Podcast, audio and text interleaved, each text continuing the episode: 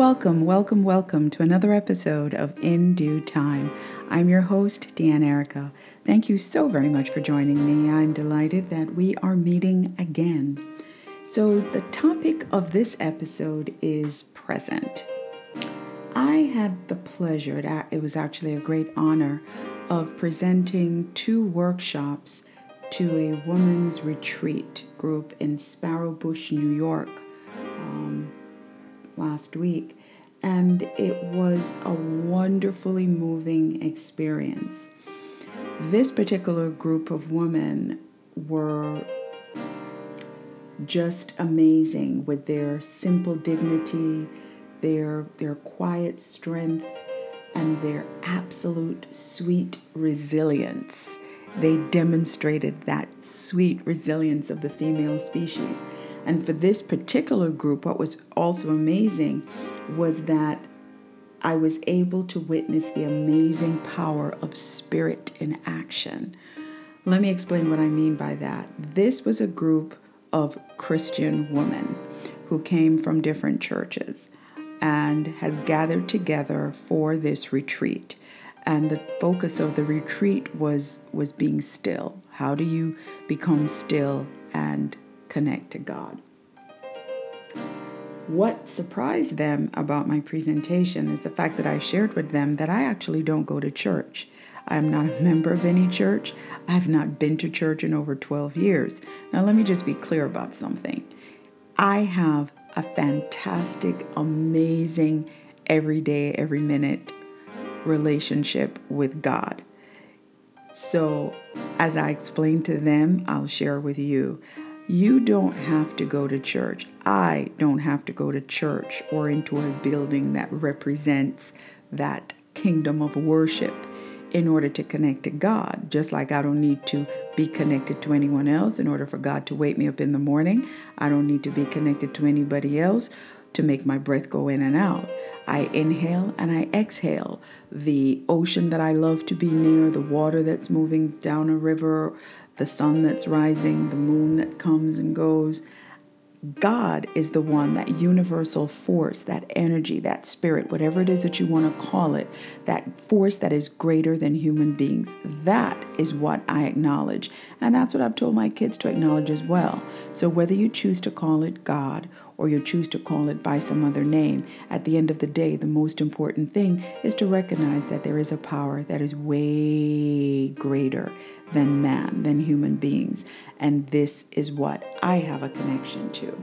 So the ladies in the group were very surprised as they, as they shared with me individually after my talk.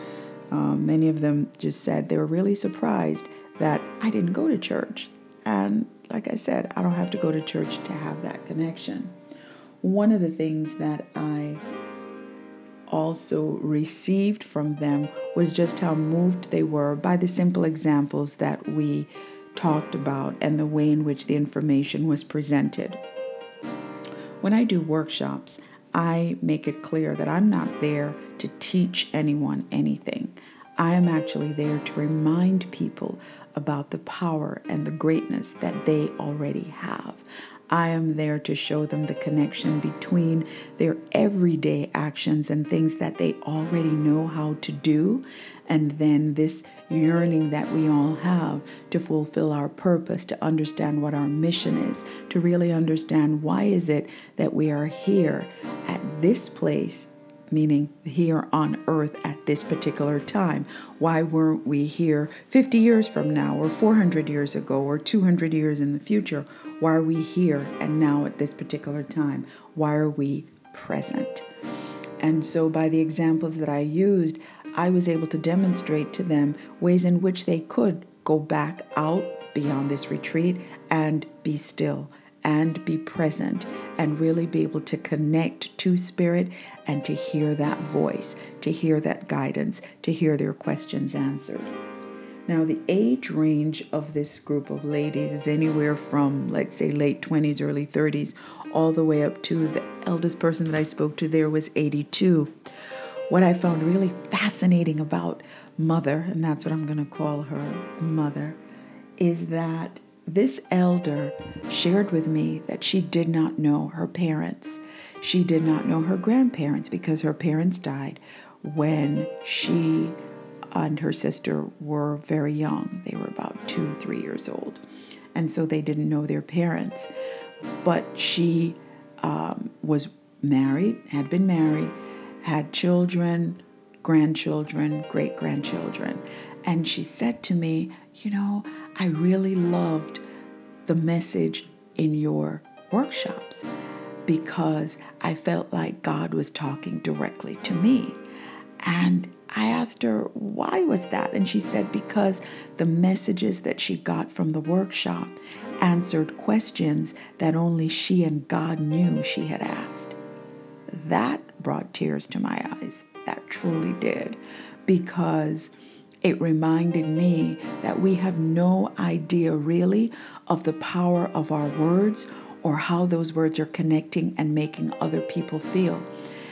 One of the things that I also talked about at the workshop was the fact that we have to be really clear about our intention. If your intention is good, but the ultimate outcome may not be to your liking or it may be something that may be considered other than good, that doesn't take away from the fact that your intention was good. And that's the thing that's most important when you're taking action.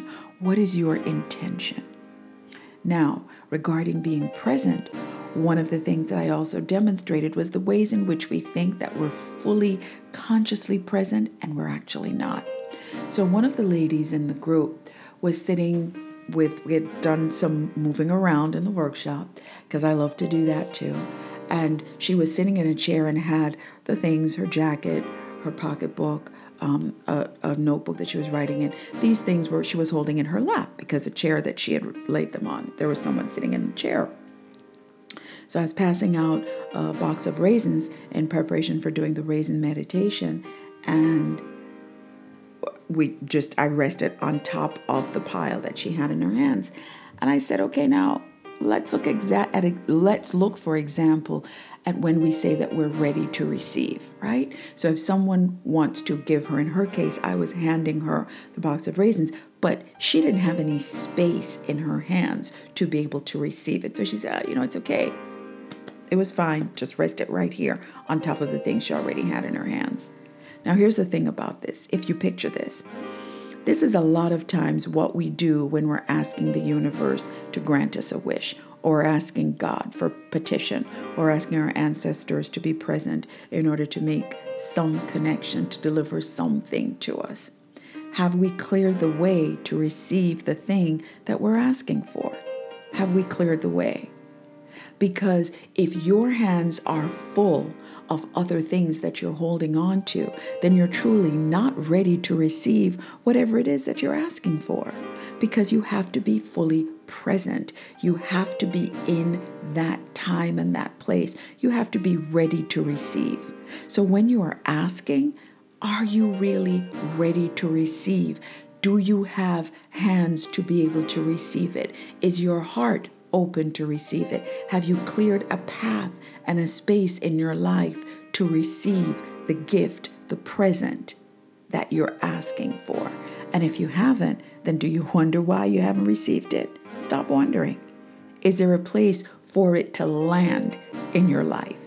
Is there a place where it can fill that spot in your life. Because if you haven't cleared a spot for it, maybe that's what you should start working on before you go asking for things.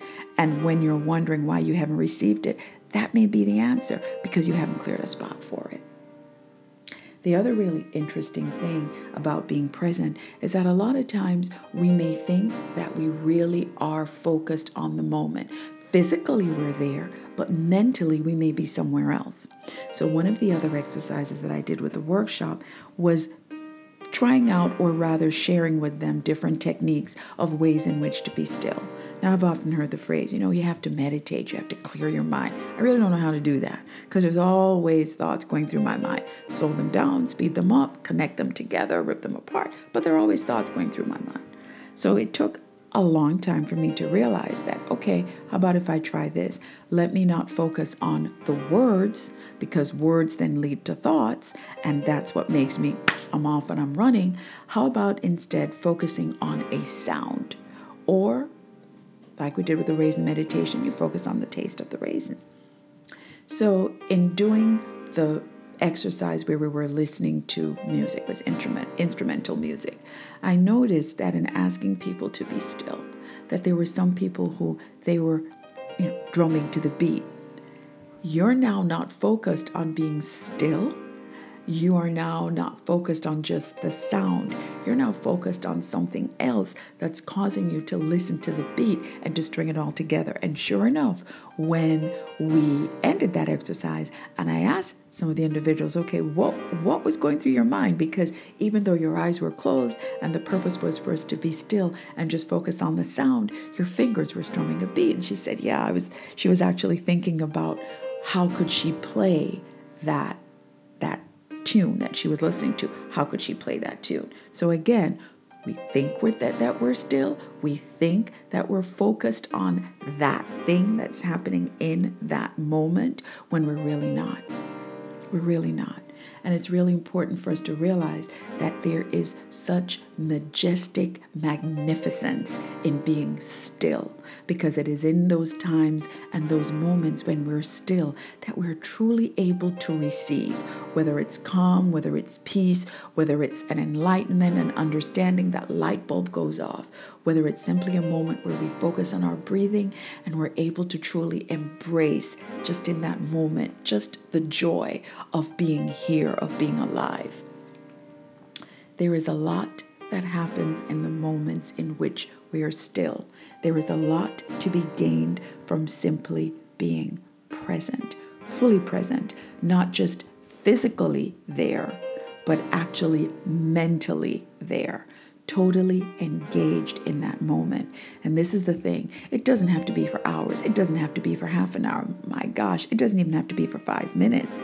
The truth is, you can be still for a whopping 90 seconds or 60 seconds, and it can make all the difference. So, whether it's that you're choosing to listen to a sound or you're choosing to just focus on your breathing, at the end of the day, I promise you, if you try this even one time, just being present, you would be amazed.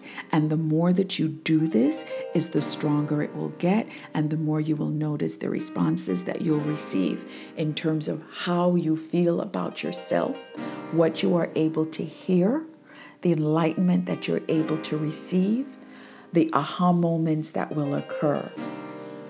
They are so very much there when we are still and present. So, challenge of the week. You know, within due time, we always have a challenge of the week.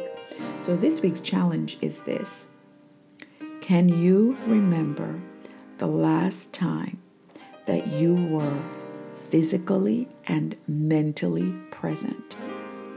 What was it like? If you were outside, what was the sky like? What was the weather like? Were you by water? Was the water calm? Were there waves? Was it an ocean or was it a lake? Were you in a park? Was it sunny? Was it windy? What was the grass like? What were the trees like? Were you fully present? And what was that like? The challenge of the day is this When is the last time that you can recall that you were fully present? As always, I always want to hear about your challenge. I always want to hear your feedback. So please send an email to in due time podcast at gmail.com. Again, the email is in due time podcast at gmail.com. It has been my absolute pleasure to share this time with you, and I know that we will speak again. And until we do, take care.